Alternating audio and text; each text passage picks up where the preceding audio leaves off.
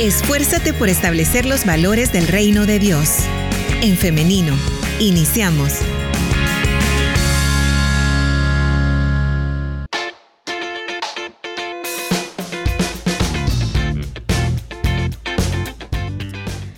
Nueve de la mañana con 56 minutos, solamente cuatro minutos nos separan de las 10 de la mañana. Y ahora damos la bienvenida a las personas que se están conectando a través de nuestra plataforma en Facebook, en Femenino SV. Por ahí usted puede también estar dejando sus comentarios respecto al tema. De igual manera, para las personas que nos están escribiendo al 78569496, participe, mándenos sus comentarios. Si tiene preguntas también van a ser muy bien recibidas. Son las 9.57 y ahora sí, ya tenemos acá listo a nuestro invitado de esta mañana. Se lo voy a compartir compartir ya ahora en pantalla para quienes nos están viendo a través del Facebook Live. Por ahí lo tienen. Bienvenido, Pastor Gabriel Mejía. ¿Qué tal? Gracias a Dios. Bien, gracias y un saludo a la audiencia de, Radio eh, Restauración y también un saludo para los que se conectan en las plataformas virtuales. Un saludo. Muy bien, Pastor. ¿Cómo inicia esta semana? pues con todas las pilas puestas, después de un fin de semana eh, muy ajetreado, eh, muy distribuido, muy trabajado, pero siempre en la obra del Señor sabemos que descansamos, descansamos eh, haciendo su obra.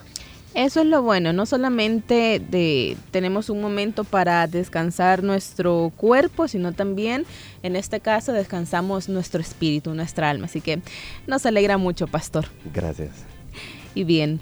Gracias también por aceptar nuestra invitación a En Femenino, porque este tema a mí me interesaba mucho conversarlo con usted. La importancia de la relación padre e hija, ese es el tema para esta mañana. Y es que, pastora, ahorita un poquito anecdótico esto. Usted es padre de eh, niñas, ¿no? Dos, dos, hermosas princesas. una de 15 años y una de 13 años. Ya ve por qué yo quería tratar este tema con el pastor. sí. Pero sí, dos, dos hijas. Qué bendición tener el privilegio, qué privilegio el que Dios le ha dado de criar a dos hijas, a dos mujeres. Sí, realmente eh, ha sido para mí una experiencia muy linda, muy maravillosa. Eh, he aprendido mucho y eso es lo más importante que hemos aprendido, en este caso los cuatro, mi esposa, mis dos hijas y yo, hemos, eh, bueno, cuando, cuando nace mi primer hija, que es Rachel Naomi, ah, fue algo así como, ¿y hoy qué hacemos? fue como que, este, bueno, vamos a empezar de cero, nadie sabe nada, eh, los libros no tienen un encabezado específico para esto pero aquí vamos. Ya llevamos 15 años, sabemos que tenemos mucho por aprender, una larga trayectoria, porque eh, pues eh, nosotros vamos a acompañarles a ellas hasta nuestros últimos días, si Dios así lo permite. Bueno, pastor, entonces vamos a iniciar de lleno con este tema y un poco eh, continuando con esto que nos está diciendo, ¿cómo se vive esa relación del padre con su hija? ¿Cuáles son em, aquellas experiencias que usted quisiera compartirnos? Esto sigue siendo algo como bastante anecdótico. Correcto. Bueno, en primera instancia eh, sería una relación de amor, porque cuando viene eh, nuestra primera hija, eh, fue una relación de amor y de admiración. O sea, ambos, mi esposa, no podíamos creer que, que, Dios nos había permitido, nos había dado ese milagro de la vida a nosotros y tener eh, esa pequeña bolita de carne. Fue una experiencia que nunca, nunca de los nunca se olvidará, nunca eh, se pasará por alto. Y pues creo yo que es una mezcla de admiración, de amor, ¿verdad? Eh, donde podemos encontrar un ser tan pequeño, tan frágil, Y, luego pues viene el desarrollo, porque cada etapa tiene sus, sus, por así decirlo, sus retos. Pero sí, yo creería que es, una, e, es algo de amor, de admiración, es algo como mm, de ternura, que va en crecimiento y que se va adaptando de acuerdo a la etapa eh, que la niña esté atravesando. Claro. Pastor, ¿cómo se debería ejercer la, parte, la paternidad en el mundo actual, en el contexto en el que estamos viviendo? Eh, bueno, eh, esa pregunta tiene un contexto cultural. Y el contexto cultural es que, pues, a nosotros como padres, eh, quizás por la falta de experiencia, porque no hay un manual así que, que, se nos diga esto va a ocurrir, sino que es algo que eh, atraviesa eh, una niña y uno lo atraviesa con ella. Luego viene la preadolescencia, la adolescencia, y uno va atravesando cada etapa de ellos porque no todas las etapas son iguales, son distintas, son diferentes. Pero esto tiene un, aspecto, un contexto cultural, decía yo, porque en El Salvador, por ejemplo, o creo que a nivel de Latinoamérica, o podríamos extenderlo a nivel mundial, creo. Nosotros como hombres, eh, en más de alguna ocasión se cree que si nosotros demostramos amor hacia nuestra hija, eh, lo vemos como que demostramos un poco de debilidad. Entonces, eh, ¿cómo se deja ejercer la paternidad en el mundo actual? Bueno, para ser honestos, en nuestro contexto social, histórico, eh, se deja ver bastante débil. Débil porque no hemos sido instruidos, débil porque se cree que la figura paterna es la fuerte, débil porque eh, bueno, de, eh, tú eres niña, eh, tu mamá se va a encargar de ti. Entonces la paternidad actual está sufriendo ese tipo de carencias porque no ha sido cultivada. Entonces, cuando no hemos sido nosotros instruidos y tenemos una línea, por así decirla, culturalmente hablando, como que tenemos esos vacíos y esos vacíos, que érase o no, son transmitidos también de generación en generación. Entonces, por eso digo yo que cada época tiene sus retos y por ello debemos delimitar nuestro contexto, informándonos de los problemas actuales, porque los problemas de los 80, de los 90, incluso de problemas del 2010, ya no son los mismos que los problemas del 2023 en el año que nosotros estamos. Entonces, ¿cómo se vive o cómo se debe ejercer la paternidad eh, en este siglo, en este año? Eh, yo consideraría que se debe, se debe de vivir regida primero por la palabra de Dios y segundo rompiendo todos aquellos esquemas, aquellos paradigmas que hemos heredado eh, culturalmente hablando. Claro, somos hijos de nuestra historia, dice e-, el dicho popular, ¿no? Y, traemos toda esta herencia cultural que puede ser difícil romperla, pastor, y acá no, no queremos ser tampoco muy duros o, implacables con los padres que tal vez eh, están aprendiendo, ¿no? Y están viendo cómo, cómo navegar en todo este mundo, ¿no? Entonces, em, se puede iniciar y como decía el pastor, yo creo que también, pastor, acá hay que educarnos, es una educación constante. Ahora, quisiera que habláramos acerca de qué significa la figura del padre en la vida de una niña, desde que está eh, pequeñita, claro, ¿no? Porque em, he leído mucho respecto a este tema porque es algo que a mí me apasiona mucho, este tema en específico, y, me gusta mucho porque yo tengo esta teoría, eh, pastor y audiencia, que los hombres se, se, sensibilizan mucho más cuando tienen una niña. Y es que si usted ve desde pequeñitas, uno de niña pone al papá a jugar con uno, con los... Em, ya sea los, utensilios de cocinita, de que uno les da o toman el té juntos, o siempre hay algo ahí que, que, las niñas obligan a hacer a los papás, cosas que tradicionalmente los hombres nunca hubiesen hecho. Sí, sí, eh, bueno, eh, estoy recordando algunas escenas de, de, la infancia de mis hijas y de ambas, por cierto, ¿verdad? Eh, cuando pues me hacían tomar té, ¿verdad? eh, mi, pues mis dos hijas siempre me han dicho, papi, aquí, sentate aquí.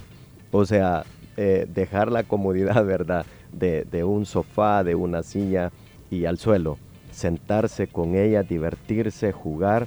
¿Y qué significa la figura del padre en la vida de una niña? ¡Wow!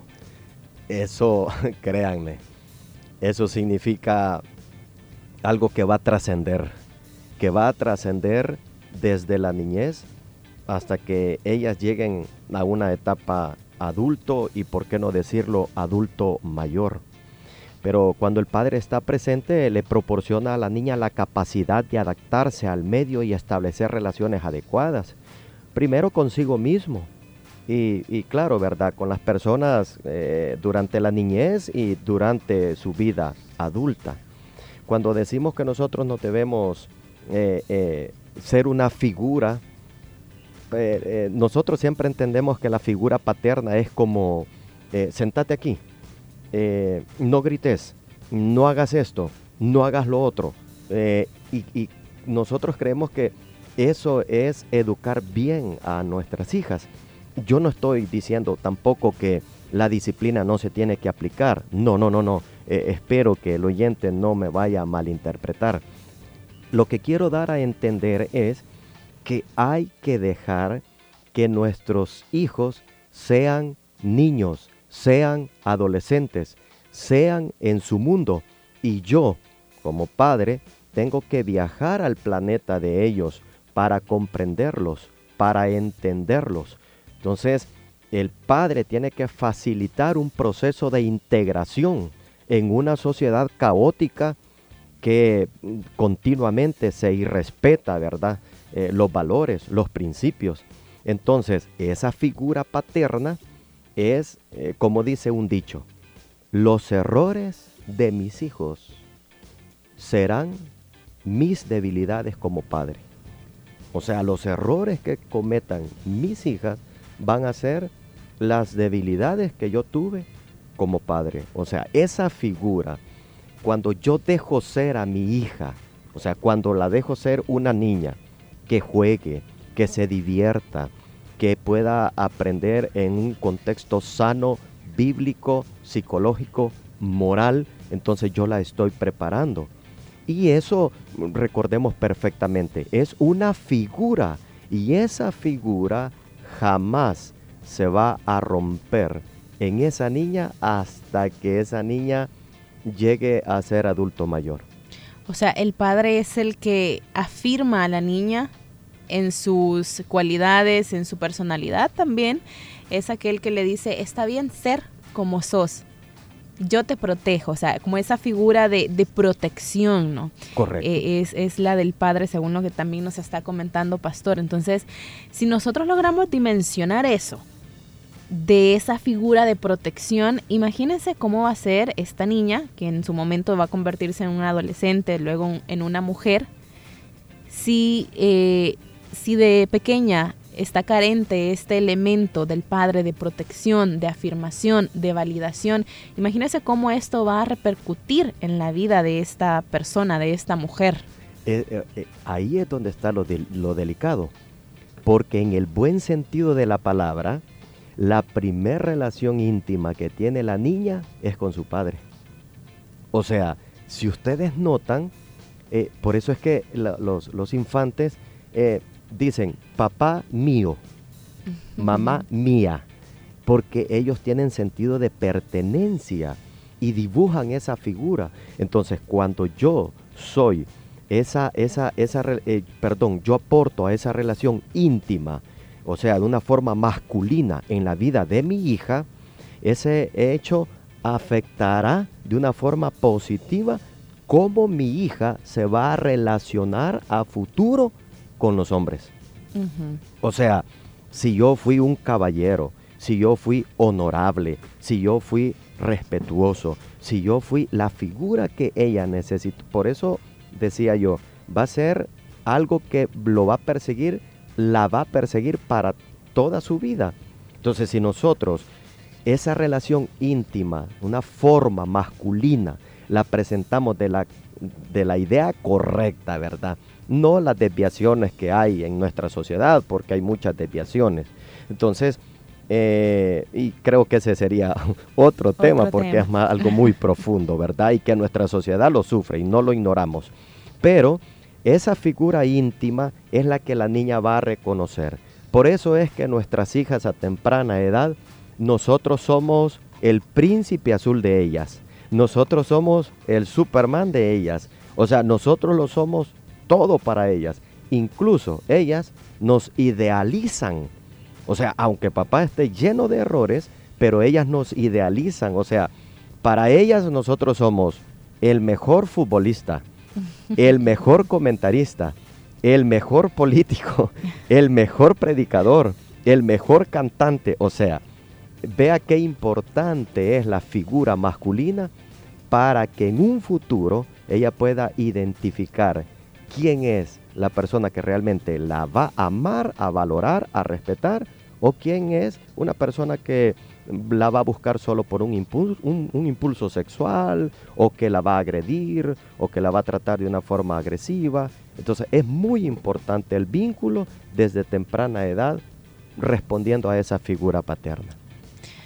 Pastor, lamentablemente sabemos que em, en no todas las situaciones las personas, las mujeres, las niñas han tenido una relación sana o como ideal como la estamos planteando hoy con sus padres o de igual manera hay padres que nos pueden estar escuchando y están conscientes que no tienen una buena relación con sus hijas, que no la tuvieron en su momento.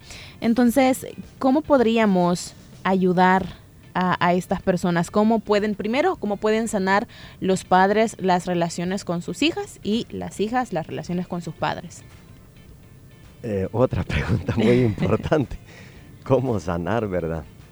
Eh, bueno, yo creo que para sanar a una persona, lo importante es que yo la conozca.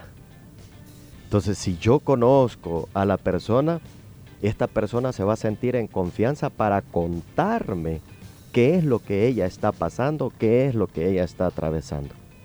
Esto quiero aprovechar porque es lamentable que nuestros hijos están buscando confidentes fuera de sus hogares cuando los confidentes primordiales deberían de ser sus padres, sus madres.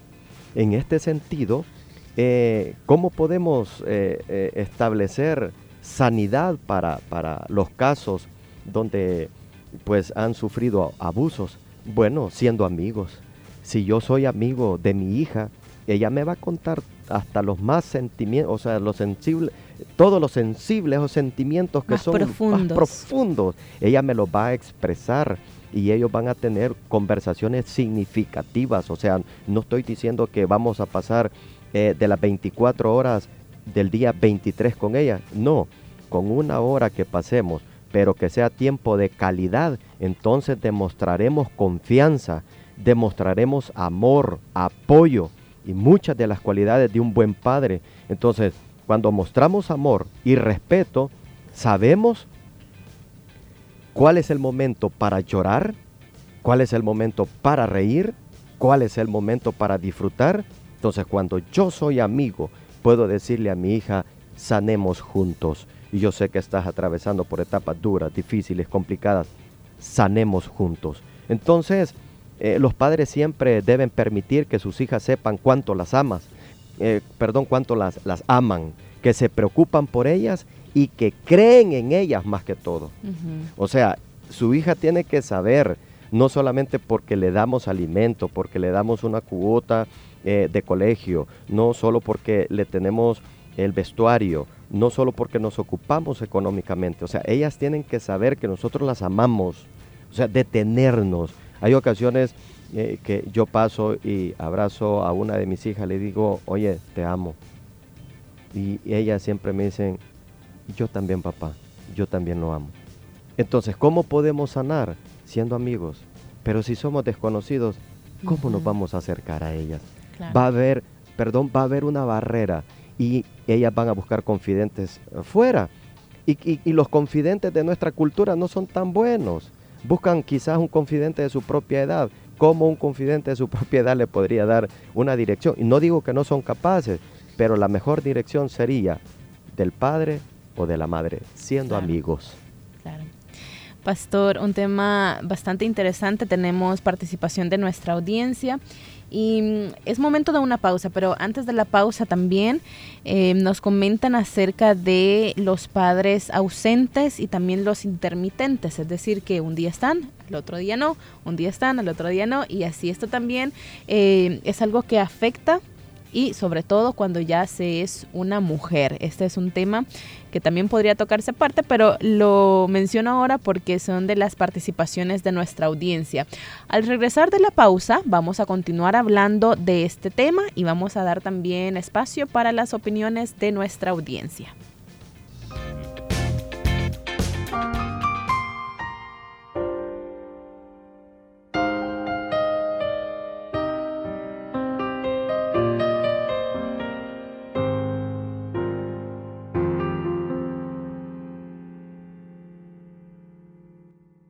Estás conmigo desde antes de verme nacer.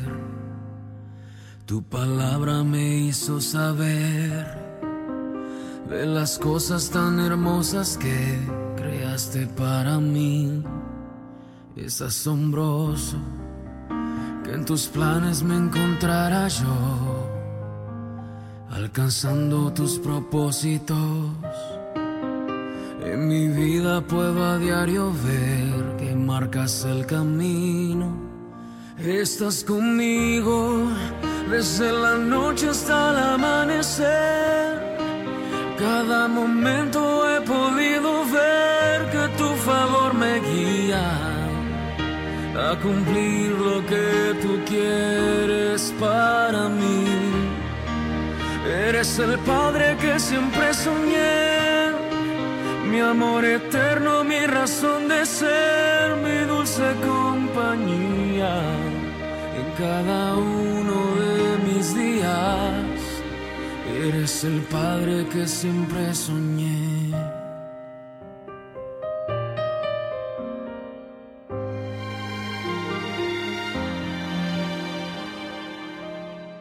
Estás conmigo a pesar de los errores que Sabes bien pudiera cometer, me ayudas a permanecer de pie ante la vida. Estás conmigo desde la noche hasta el amanecer. Cada momento he podido ver que tu favor me guía a cumplir lo que tú quieres para mí. Eres el Padre que siempre soñé, mi amor eterno, mi razón de ser, mi dulce compañía. Mm,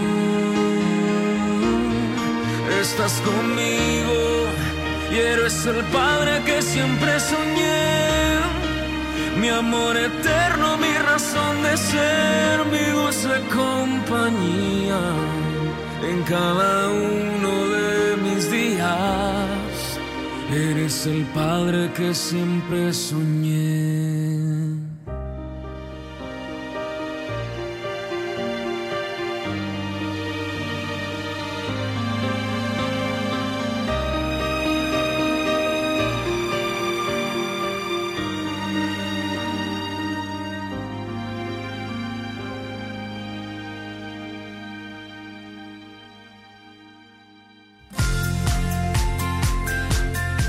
Jesús tomó tiempo para orar y reflexionar. Encuentra un lugar tranquilo en el que puedas acercarte a Dios y afirmar tu relación con Él.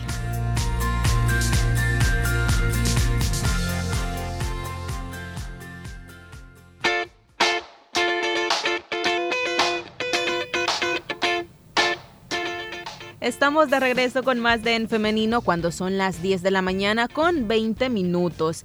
Ahora quiero eh, dar la bienvenida nuevamente a nuestro invitado de esta mañana, el pastor Gabriel Mejía, y también quiero compartir con usted, pastor, y con nuestra audiencia las opiniones que nos han llegado a través de nuestras diferentes plataformas. A través de nuestro WhatsApp nos dice Sandra, Sandra Montenegro.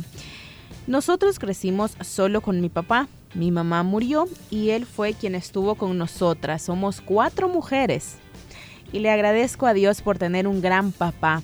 No nos dio otra persona, Él nos crió solo y cuidó de nuestra hermana que quedó de nueve meses. Por eso estamos agradecidas y lo cuidamos mucho. Saludos Sandra Montenegro, muchas gracias por compartir este mensaje. Lo leía mientras estábamos en la pausa y les confieso, no pude evitar que rodara una lágrima por mi rostro.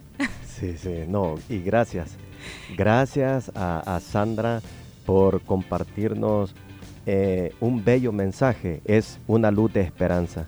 Esto nos, nos demuestra que en medio de una cultura caótica, en medio de una sociedad que eh, se está cayendo a pedazos, siempre hay personas que pueden levantar una bandera y decir, oigan, esto se puede hacer, se puede lograr. Increíble. Sandra, bendiciones hasta donde se encuentren, saludos fraternos y un especial cuidado para ese hombre que no tiene capa, pero es un héroe. En efecto, es un héroe. También tenemos acá otra opinión a través de nuestro WhatsApp siempre y nos dicen, em, los padres son los que ponen la vara alta para los próximos futuros de nuestras hijas, así que tenemos que ser eh, muy cuidadosos, tenemos que ser muy amorosos y enseñarles a nuestras hijas cómo deben ser amadas. ¿Qué tal este comentario? Importante ese comentario. La vara alta, la famosa vara alta. Por eso decíamos anteriormente, eh, dejemos ser niña, dejemos ser niño. Eh, cuando ponemos la vara alta, también recordemos que nosotros como que, como padres, eh, nosotros nos escudamos en, yo quiero que tú seas tal cosa, yo quiero que tú logres tal cosa y en algunas ocasiones no nos, no damos cuenta que nuestras frustraciones de vida se las trasladamos a nuestros pequeños. Y ellos como que van diciendo, no, o sea, eh, mi papá ya dijo que quiere que yo sea ingeniero y tengo que echarle todas las ganas del mundo para lograr lo que mi papá quiere que yo sea. No, dejemos que ellos disfruten la niñez que quizás nosotros no disfrutamos. Por eso es que es muy importante saberlos guiar, no solamente eh, de un aspecto moral, psicológico, sino que también bíblico, emocional, para que ellos puedan tomar las decisiones que los van a definir como los adultos de la nueva sociedad donde ellos van a vivir. Muy bien, tenemos otro comentario que nos dice así. En mi caso y de mis hermanas, nosotros crecimos sin un padre, pero le doy gracias a Dios porque mi mamá cumplió ese rol, fue madre y padre para nosotras. Ahí es donde volvemos nuevamente. En medio de la cultura distorsionada y de la sociedad que cae a pedazos, como lo dije anteriormente, hay esperanza porque hay esto, esto, estos testimonios son maravillosos, porque yo creo que más que comentarios son testimonios donde podemos ver que la gracia y la misericordia de Dios les ha acompañado y han desarrollado el rol, el papel que les competía de una forma muy correcta, muy adecuada. Saludos fraternos también. Pastor, tenemos otra participación y esto nos dicen, eh, quiero un consejo del pastor. Tengo dos hijas y cuando ellas les piden, le piden algo al papá, él siempre dice que me pregunten a mí primero y ellas le dicen como en automático, mi mamá va a decir que no. ellas ya lo saben, entonces nos dice qué puede hacer, ¿Qué, ¿Qué, es lo que está pasando aquí. ¿Hay eh, falta de liderazgo? Ah, bueno, acá eh, yo sugiero que eh, tengan quizás una atención más profunda, ¿verdad? Para que puedan trabajar este problema, debido que sí es un problema. Pueden acercarse a algún pastor que les eh, auxilie o a un psicólogo. Eh, con esto aperturarles a, los escucha que, un psicólogo no es eh, así como lo hemos estigmatizado en nuestra sociedad. Es una persona que nos va a ayudar, que nos va a abrir el espacio para que nosotros sepamos actuar de una manera correcta. Pero dando respuesta así, una forma breve, eh, yo diría que acá hay un, hay un dato importante, la comunicación entre papá y mamá. Esta comunicación en, en la pareja, en los cónyuges, es muy importante porque si papá las manda para donde mamá, entonces la figura disciplinaria de papá está siendo como transgredida y como que papá está siendo un poco invisible por ahí, ¿verdad? Y también mamá, recordemos que hay papás también que son consentidores y, hay que decirlo, ¿verdad? Son consentidores y dicen, eh, ya sé, porque los niños aprenden a identificar, o sea, papá siempre dice sí o mamá siempre dice sí. Entonces, quien pone las reglas de conducta no tiene que ser uno de los cónyuges, sino tiene que ser la pareja en sí, para que no haya desbalance y para que uno no quede como bandido y el otro quede como, como el héroe, ¿verdad? Claro, claro. Sí. Tenemos acá otro mensaje y nos dice, yo fui la única mujer, éramos cinco hermanos y cuatro varones. Eh, y solamente yo de mujer. Mi padre fue el mejor padre que pude tener. Hoy tengo 37 años y mi papá me corrigió de una manera excelente. Hasta hoy yo no recuerdo un golpe o una palabra hiriente de su parte supo cómo educarme y amarme. También tenemos otra participación y nos dicen, algo que yo siempre voy a llevar en mi vida es el amor de mi papá. Nadie en la vida va a amarme como él porque nos comenta esta, em, este testimonio, como usted lo mencionaba, pastor, y me parece algo tan lindo también que yo estoy al borde de las lágrimas acá leyéndoles. Nos dice que su papá siempre se levanta cada vez que ella se va a trabajar. Ella ya es una mujer, nos dice, no nos eh, comenta su edad, pero nos dice que ya está grande, ya trabaja. Y su papá siempre se levanta para acompañarla, se toman el café juntos y él sale para verla a ella cuando va de camino a su trabajo. Qué, qué, qué, significativo, qué lindo de verdad leer este tipo de comentarios. También nos dicen por acá, eh, eh, bueno, esto creo que tenemos tiempo para esta última pregunta. Nos dice, hermano, necesito una orientación. Lo que sucede es que mi hija está en la etapa eh, en la que está rebelde, miente mucho y no obedece cuando yo le digo algo. Yo he tratado de hablar con ella y decirle que eso no es correcto, que a Dios no le agradan las mentiras.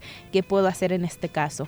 Creo que aquí va un poco también como saber orientar en estas eh, edades tan difíciles. Hay, hay, hay eh, bueno, eh, nuestra escucha tiene que identificar que hay edades en nuestros hijos, unas más complicadas que otras.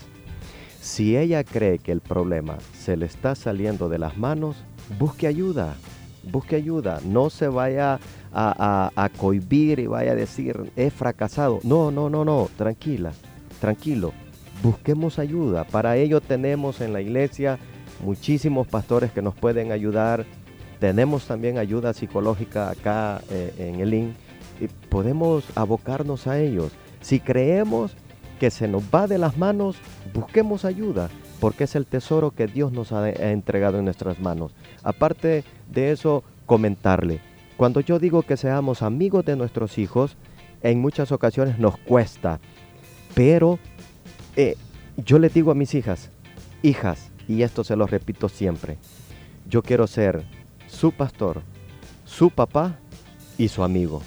Cuando ustedes me digan, papá, quiero platicar con usted como amigo, óigame, le voy a ser sincero, me he mordido los labios y la lengua porque me están contando cosas que yo automáticamente como papá quisiera reaccionar y decirle, no, eso está incorrecto, hija. Pero como me han buscado en categoría de amigo, tengo que decirle, ah, sí, ah, ok, sígueme contando, sígueme contando. Entonces yo conozco, separar, usted puede decir, pero eso es ilógico que yo separe que soy una madre o un padre y decirle a mi hijo que voy a ser su amigo. Tiene que separarlo, porque si usted de primeras comienza a regañarles, automáticamente usted ya hizo una barrera. Entonces, aunque usted sepa que lo que le están contando es lo más descabellado, tenga la calma para saber escuchar. Sea un amigo, sea una amiga. Es decir, en primera instancia hay que escuchar sin juzgar, pastor.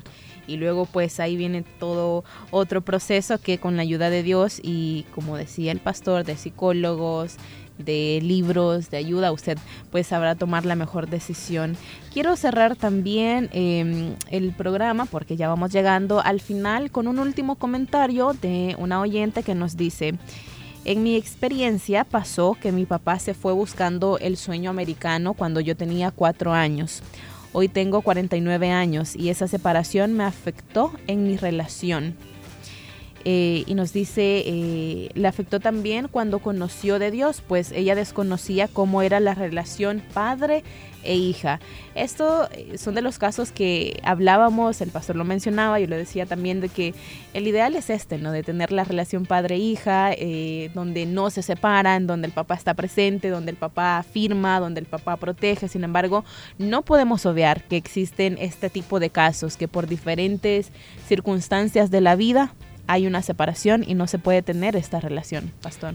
Sí, eh, comprendo el comentario de nuestra escucha y también hay que, eh, nosotros hay que saber que cuando hemos tenido eh, esa falta de afecto para nuestra vida adulta, hay cuadros depresivos y hay cuadros complicados que en muchas ocasiones no sabemos de dónde salen esas inestabilidades emocionales.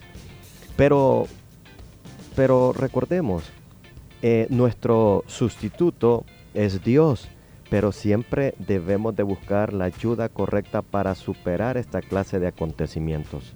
Nuestra escucha dice, mi padre se fue para Estados Unidos buscando el sueño americano. Pero quiero comentarle que hay dos tipos de ausencia en los padres. Está la ausencia física y está la ausencia emocional. Quizás pudo haber tenido acá a su padre y lo pudo haber tenido todos los días en casa, pero si la ausencia emocional está, recuerde usted que, eh, ante esa aparente, ¿verdad? Eh, ¿Qué le digo yo? Figura paterna que está ahí, pero solo está en cuerpo, eh, la niña siempre sentirá que no es amada, que no es aceptada, va a generar en sí una personalidad a la cual será difícil proveerle felicidad. Y si busca una persona, no la va a buscar con fines eh, específicos de felicidad, sino que como para llenar un vacío. Entonces, en, ese aspecto yo le, le diría a nuestra escucha que debe de sanar, debe de buscar esa consejería para que le ayude a sanar todo lo que en el pasado sufrió. Eh, yo tuve que sanar y se lo cuento a, nivel personal. Yo tuve que sanar porque nunca conocí a mi padre, hasta en la fecha no lo conozco. Eh, mi madre se fue a los cuatro años de edad también buscando el sueño, el sueño, famoso sueño norteamericano. La conocí hasta los 25 años.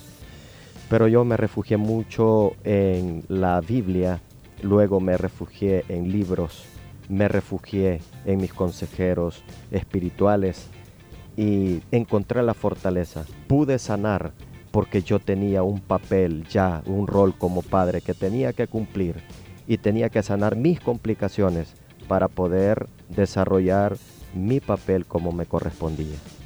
Bien. Pastor, muchas gracias por compartirnos este testimonio personal. Llegamos ya al final de este programa. Es un tema que nos da para hablar muchísimo y bueno, de hecho también tenemos todavía varias opiniones de nuestra audiencia. Sin embargo, el tiempo ha llegado a su final, pero nos despedimos agradeciéndole, pastor, por habernos acompañado, por habernos traído también luz dentro de este tema que sé que puede ser muy sensible para muchas personas. No, gracias por la invitación y como usted lo ha dicho, hermana Liz, eh, este tema, pues, uff, podríamos dialogarlo muchísimo, podríamos compartirlo por, eh, ¿qué? Varios programas, ¿verdad? Pero solo quiero dejarles un versículo de la Biblia que está en Efesios capítulo 6, versículo 4, y dice, y vosotros padres no provoquéis a ir a vuestros hijos, sino criarlos en la disciplina e instrucción del Señor. No seamos ásperos, así como fueron con nosotros. Este tema es muy hermoso, muy lindo. No dañemos como nos dañaron. No castiguemos como nos castigaron. No cometamos los abusos que cometieron con nosotros, para que preparemos a nuestros hijos, a nuestras hijas, para que tengan un bello y un futuro esplendoroso. Ha sido un gusto, que el Señor les bendiga.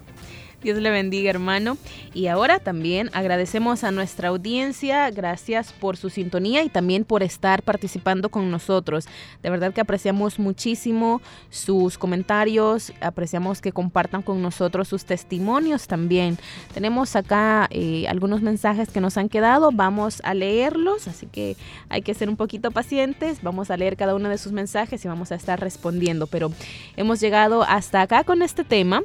Gracias por habernos acompañado y quiero hacerle también una invitación y es para el día de mañana, para que nos acompañe nuevamente a partir de las 9.30 en punto a través del 100.5 FM y también a través de En Femenino SV porque vamos a estar transmitiendo nuestra entrevista. Nos vemos y nos escuchamos hasta mañana. Que tengan un feliz día. La respuesta más rápida es la acción. En femenino. Hasta la próxima.